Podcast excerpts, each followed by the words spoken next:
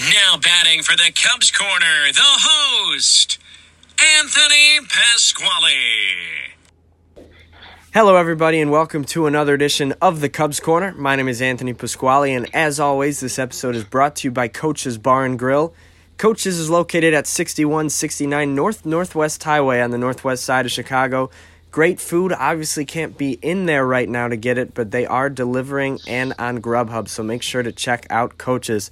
Really fun episode today. I get to welcome back one of my favorite guests, Chris Emma. Thanks for coming back on the show, Chris. Thanks for having me. Yeah, we've got a lot to talk about today. I know you're uh, over at the score still doing some Bears stuff, so we'll start with that. I know a lot of our viewers are also Bears fans. So I just want to ask, what are you thinking? Nick Foles or Mitch Trubisky on Sunday? Yeah, you know, it'll be Mitchell Trubisky. Uh, they, they've not made it official. We're recording Wednesday evening here. They've not made it official yet. Uh, Matt Nagy simply has the luxury of time because Nick Foles is recovering from the hip pointer and not quite ready to return. So, uh, Nagy said today that he's waiting for both quarterbacks to be healthy and at that even playing field before he can make a decision. And, uh, basically read between the lines that Nagy knows that he doesn't have to declare a starting quarterback right now until Foles is healthy, which may not be the case by Sunday. I mean, it looks like Foles might be missing this game, in which case Trubisky would be the starter, and Nagy can hold off on declaring a starter moving forward until after this game. He can, you know, if he really wanted to hold the option of starting Foles beyond Sunday, then he has the right to do so as well. So uh, it looks like Trubisky's going to be the starter for you know their plans for the rest of the season. Um, but that's not quite set in stone just yet. I, I would say it's a pretty good chance that Trubisky's the starting quarterback for Sunday night, and he's got a chance to rebound from you know the first few games of his season that proved disappointing, but also uh, some games that really kind of show the Bears have a better chance with him at quarterback. Yeah, I'm with you there. He'll have a tough task against the Packers nonetheless, but it'll be good to see him um, back in action. We'll shift gears to the Cubs a little bit here. Um, this is, of course, the Cubs Corner. The, the biggest news from the last couple of weeks, and we talked about it on our last episode, but it's just so monumental for this franchise. Theo Epstein stepping down after nine years as the um, president of baseball operations, Jed Hoyer officially taking over. I know this is something we all expected to, to happen, maybe not as soon, um, but we all kind of saw it coming. What's been your take of the whole uh, transformation so far? Yeah, first of all, you know, the Cubs knew they were just borrowing Theo Epstein. I mean, he, he lived through that philosophy of Bill Walsh of that uh, you don't stay somewhere longer than 10 years. And they understood that time was borrowed with him and they wanted to make the most of it. They most certainly did. I mean, Theo Epstein redefined the Cubs from, you know, the proverbial lovable losers, as they always said, to a team that expects to win. And you think about these last couple seasons as proof of that, where, you know, the Cubs won the division this year and the season was considered a great disappointment in a lot of respects. Um, even for a 60 game slate. I mean, you'll look back at this season and say that was a disappointing team. They were division champions. Uh, last season, they had a winning record. They were coming off a run of great success and they did not retain their manager, Hall of Fame manager Joe Maddon. I take it back to 2018 where they made the playoffs. Fell short, lost in the wild card game. Another season considered as a disappointment. Um, and then even a, going back another year to 17, a year after winning the World Series, losing in the NLCS, a stage in which any Cub fan would love to see their team. It was still considered not quite the disappointment of the last few years, but it was a letdown, certainly off the World Series championship. Theo Epstein made the Cubs a team that expects to win. and doesn't just accept it by accident. Uh, he changed the course of this franchise now. And it's, of course, the task of Jed Hoyer to continue that success. And obviously, it's going to be a difficult offseason, a lot of challenges ahead for this team and some difficult decisions. But first and foremost, you reflect on Theo Epstein's nine years with the Cubs. They were tremendously successful. Yeah, I think that's the easiest thing you can say. There was a ton of success. Obviously, they got that World Series championship. And like you said, they kind of changed the general perception of the Cubs from, like you said, lovable losers into a team that expects to win. Um, but with that, the team didn't quite live up to those expectations these last couple years, like you said. Even though great accomplishments for a franchise, uh, they they felt disappointing, um, and and so I guess we are going to tie it back into the Bears a little bit here. Are the 2016 Cubs the 1985 Bears? Yeah, you know, you know, it's funny. I'll, I'll take you back first with a story along those lines. it was uh, January of 2017. I was covering the uh, the Senior Bowl in Mobile, Alabama. And I was taking a flight back from their tiny airport, and I ran into Ron Rivera, the now current head coach of the Washington football team, who was a part of the 85 Bears as a rookie linebacker at the time. And uh, we were talking. I, I get to sit down with him and had the opportunity to kind of have a little dinner with him. And he asked me, you know, knowing what my job is. And he actually worked at the score uh, back in the day before he got into coaching. He said, do you think the Cubs are going to win multiple championships? This is fresh off the 16 World Series. And my response was, yeah. I mean, I think they're built to do it. They got the talent to do it. They're young. Uh, they're energized. And I think they're going to win multiple World Series. And he said, that, you know, the reason why I ask is because I thought we, we being the 1985 Bears, were going to win multiple championships after that. And it always stuck with me watching the Cubs. You know, that 2017 season where they started out so slow, ultimately rallied back to win the NL Central, but it just wasn't the same team after 16. And I just thought more and more about what Rivera said. And yeah, it sticks with me. A team that really seemed to have an opportunity, a window wide open for not just one World Series like that what Theo Epstein hoped to accomplish, but multiple. I mean, he wanted to sustain success and sustain a championship run. Um, you can look at the fact that they only won one as disappointing. You can also look at the fact that they finally won one as, you know, the thrill of a lifetime for a lot of Cub fans. But, um, I think if Theo Epstein was being honest with himself, he would say that, you know, he's certainly proud of 2016, but he regrets that they did not win more. And yeah, the parallels to 1985 are fair and they're real. Yeah, I, am with you there. I, I I never heard that Rivera story, but you know that's one of the things they talk about in all of sports: how hard it is to win again. Um, a lot of people from outside of the organization thought the Cubs kind of got fat and happy um, after their World Series win, never quite got back there, and now it seems like this team Although the window technically has one year left with a lot of these guys like Bryant and Rizzo, Baez and Schwarber, just to name a couple. Um, with the change of manager to Ross and now the change of general manager, or should I say president of baseball operations from Epstein to Hoyer, it kind of seems like that window is is more so closed and trying to reopen kind of in a different direction. So now Hoyer takes over, and a lot of reports are saying the Cubs are expecting a lot of roster turnover. What's your take on that situation thus far? It's inevitable. It's just a matter of who it is, how they do it, what the return comes back is. I mean, look, the Cubs have been fearing this 21 uh, window and the closing of you know this core four group for a while. They knew it. When you bring up four young talents with cost control, uh, they're going to not only rise up together and find success together, but also see their contracts expire together. And this has been the reality that Theo Epstein and now Jed Hoyer have been facing for a number of years. I, I think uh, the Cubs' best opportunity was to trade a player away last offseason. Uh, now it's different. Uh, it, you know, obviously the Cubs could have never anticipated what was coming um, from the bigger picture, of course, with the COVID 19 pandemic and the financial uh, disaster that's come with it, but also from the baseball perspective of Kris Bryant, uh, Anthony Rizzo, Kyle Schwarber, Javier Baez, all having career worst years.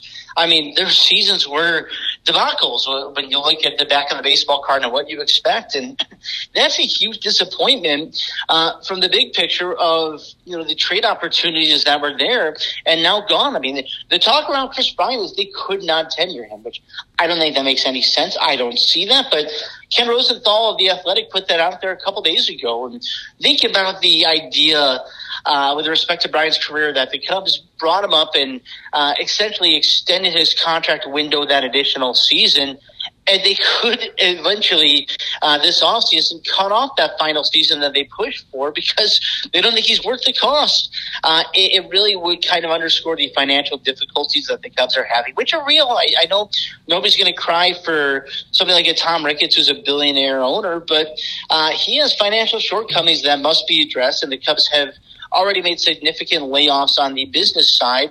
Now there's going to be a financial fallout on the baseball side, and they're going to hope to get something worthy back for Bryant or Baez, whoever may be. Bryant's the one certainly being talked about right now, but uh, you're not going to get anywhere near the return you would have gotten a year ago.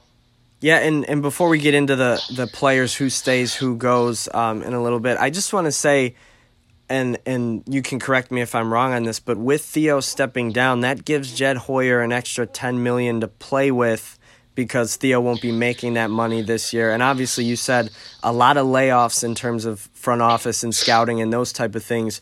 Do you expect that 10 million to maybe go toward kind of restocking that um, that scouting department and, and the the front office, or do you see it more so going into maybe Javier Baez's pocket with an extension? Yeah, I, am curious. I, I, don't have a good answer for you there, but I'll add to that uh, as well. The tax credits that the Cubs are getting for Wrigley Field becoming a historic landmark. It's in excess of $100 million. That goes back to the Ricketts family. So uh, there's a little bit coming back. I, I, Tom Ricketts said a couple days ago that the Cubs were expecting this, and uh, their finances don't con- uh, change considerably. Uh, maybe it might spare a couple jobs in terms of the business side. So many jobs are affected within the Cubs organization. I think their PR staff is now down to one or two at this point on, on the baseball side. I, you know, their head of PR uh, was laid off. Another member of their PR staff was laid off, and uh, you know, you can look at just about any department that lost some people, and you have to replace some, uh, you know, some workers on those sides. So um, it's a lot of uh, really difficult and complex business decisions for Tom Ricketts and his staff to make. Yeah, absolutely. There. So, I mean, you mentioned Bryant. He's been the guy that's been most um, talked about here, and and see, for me, there's a two sided coin, and it might just be a little bit optimistic. But so obviously, the first side is these four guys that we've talked about Rizzo, Schwarber, Bryant, and Baez, like you said, are coming off of career worst years. They're coming into a, an off season where their stocks are arguably as low as they've ever been. So for the Cubs trying to maximize return, it might make more sense to let these guys play through maybe the trade deadline and trade when teams are a little bit more desperate and maybe these guys have been playing a little better, no? Uh, I I would agree with that. Yeah, I think that's probably their better opportunity to raise the value on some of these players. But um, you're also putting yourself right up against that final deadline to get something back. The Cubs are going to get something back.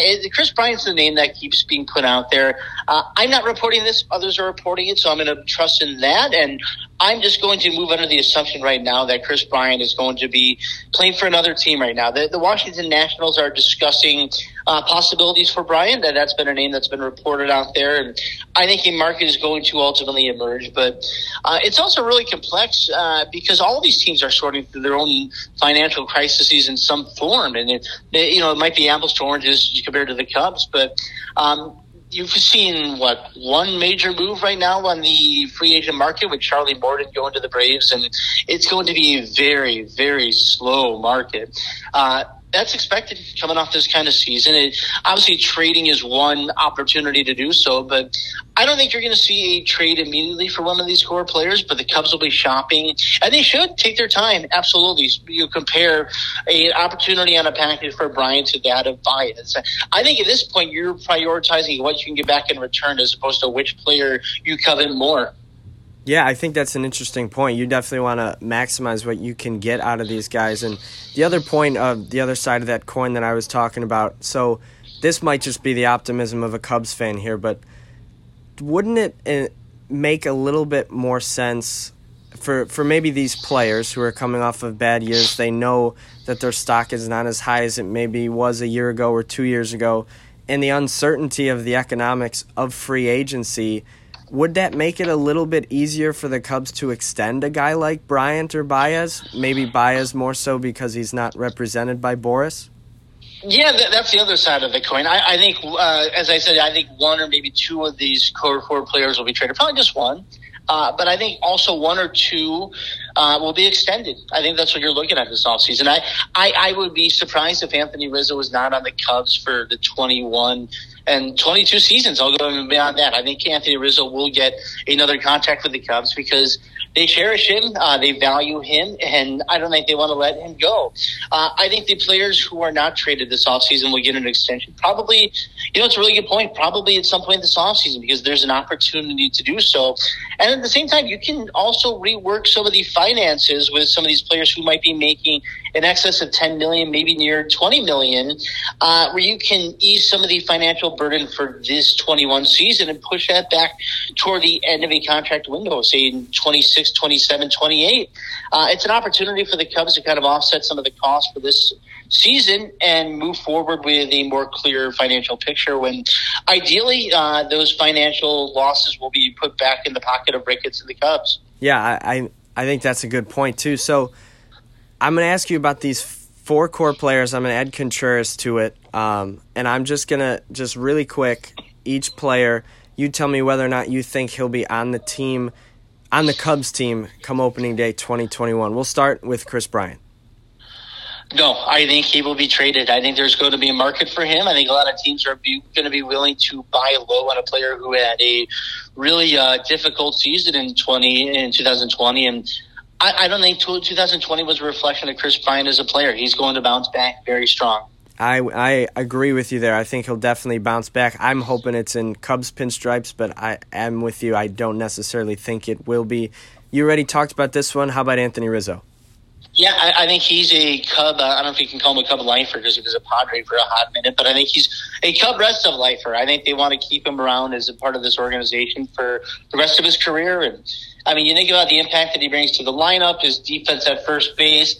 And most important of all is leadership within the clubhouse. That's somebody you just it, it, you can't imagine the Cubs without him right now, and certainly don't want to imagine that moving forward. Yeah, I'm with you there. I think uh, Rizzo is on the team in 2021. How about Kyle Schwarber?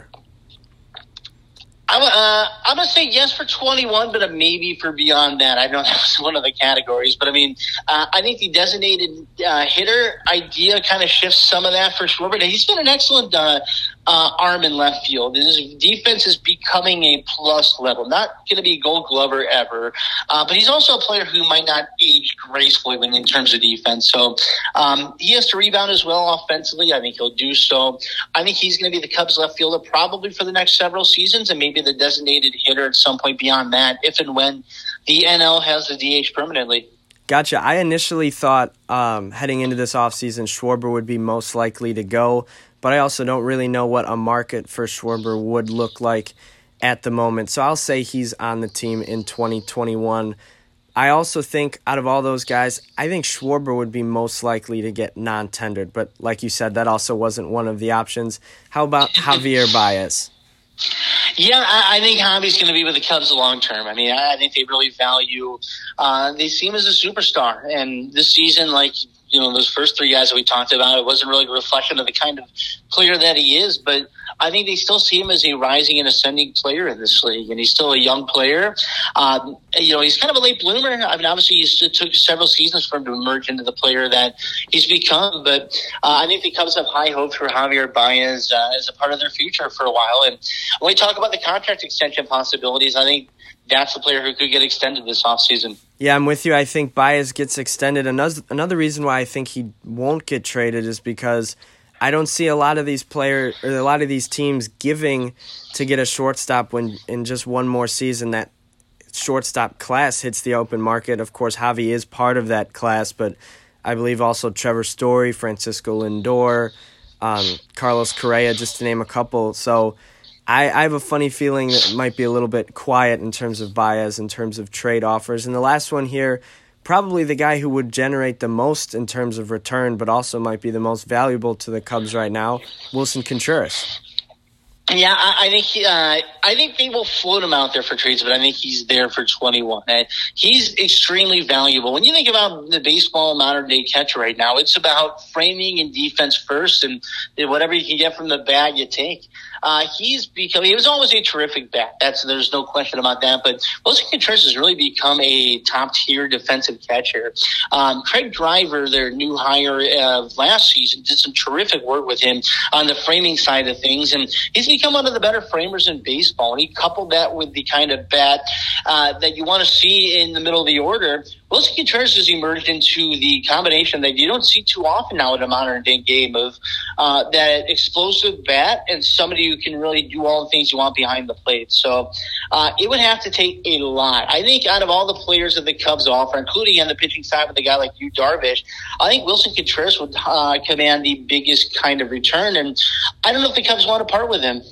Yeah, I that's what I think. I think he could be the, the biggest return and it might be an attractive idea because you've got Amaya coming up and Caratini who can hold the spot for a, a year or two. But I think this is a guy that really gen- generates a lot of energy, a lot of pop for this team, and for a, a, team that needs to make some money on their new network, he's a guy that can sell tickets and get people to to tune in. So I think they keep uh, a guy like Contreras at least for now.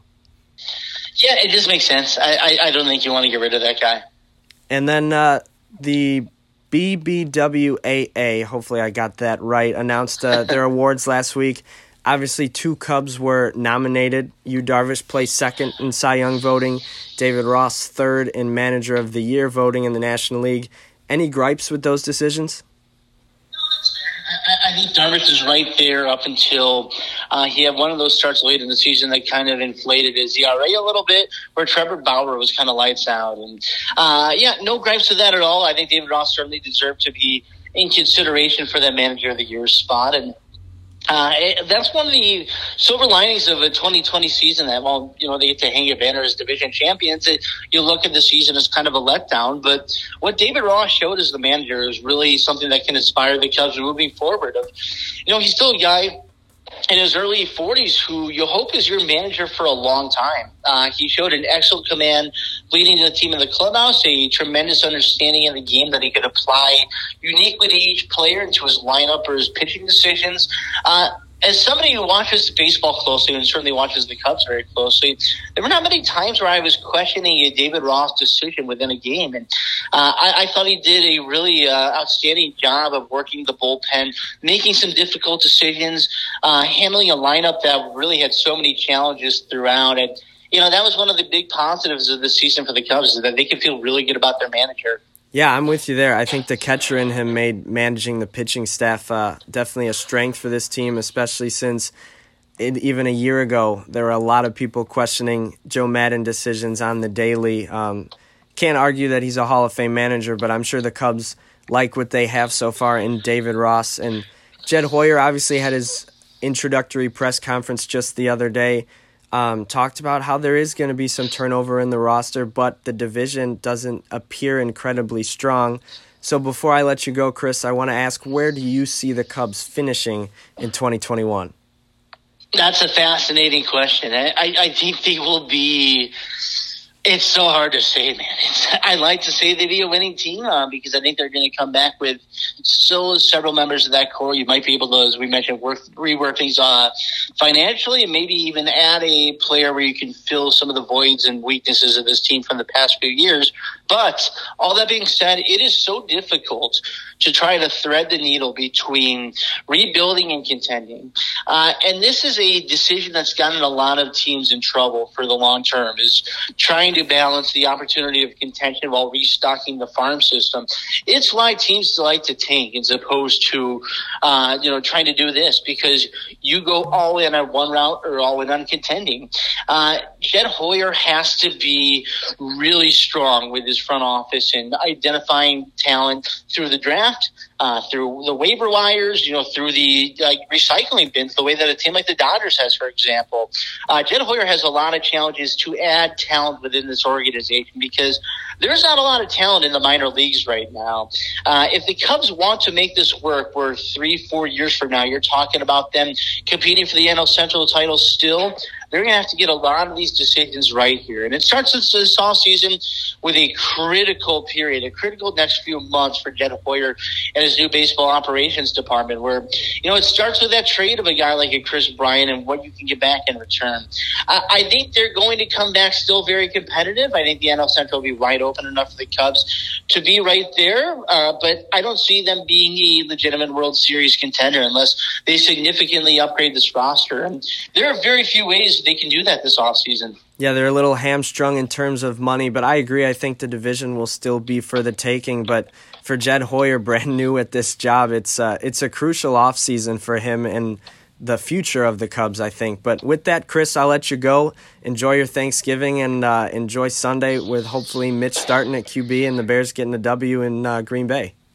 Yeah, happy Thanksgiving, man. I appreciate you having me on. Thanks, Chris. That'll do it for this edition of the Cubs Corner. Thank you all for listening. As always, this episode is brought to you by Coach's Bar and Grill and is available on Apple Podcasts, SoundCloud, and the Cubs HQ website. But for now, thank you all for coming to the Cubs Corner.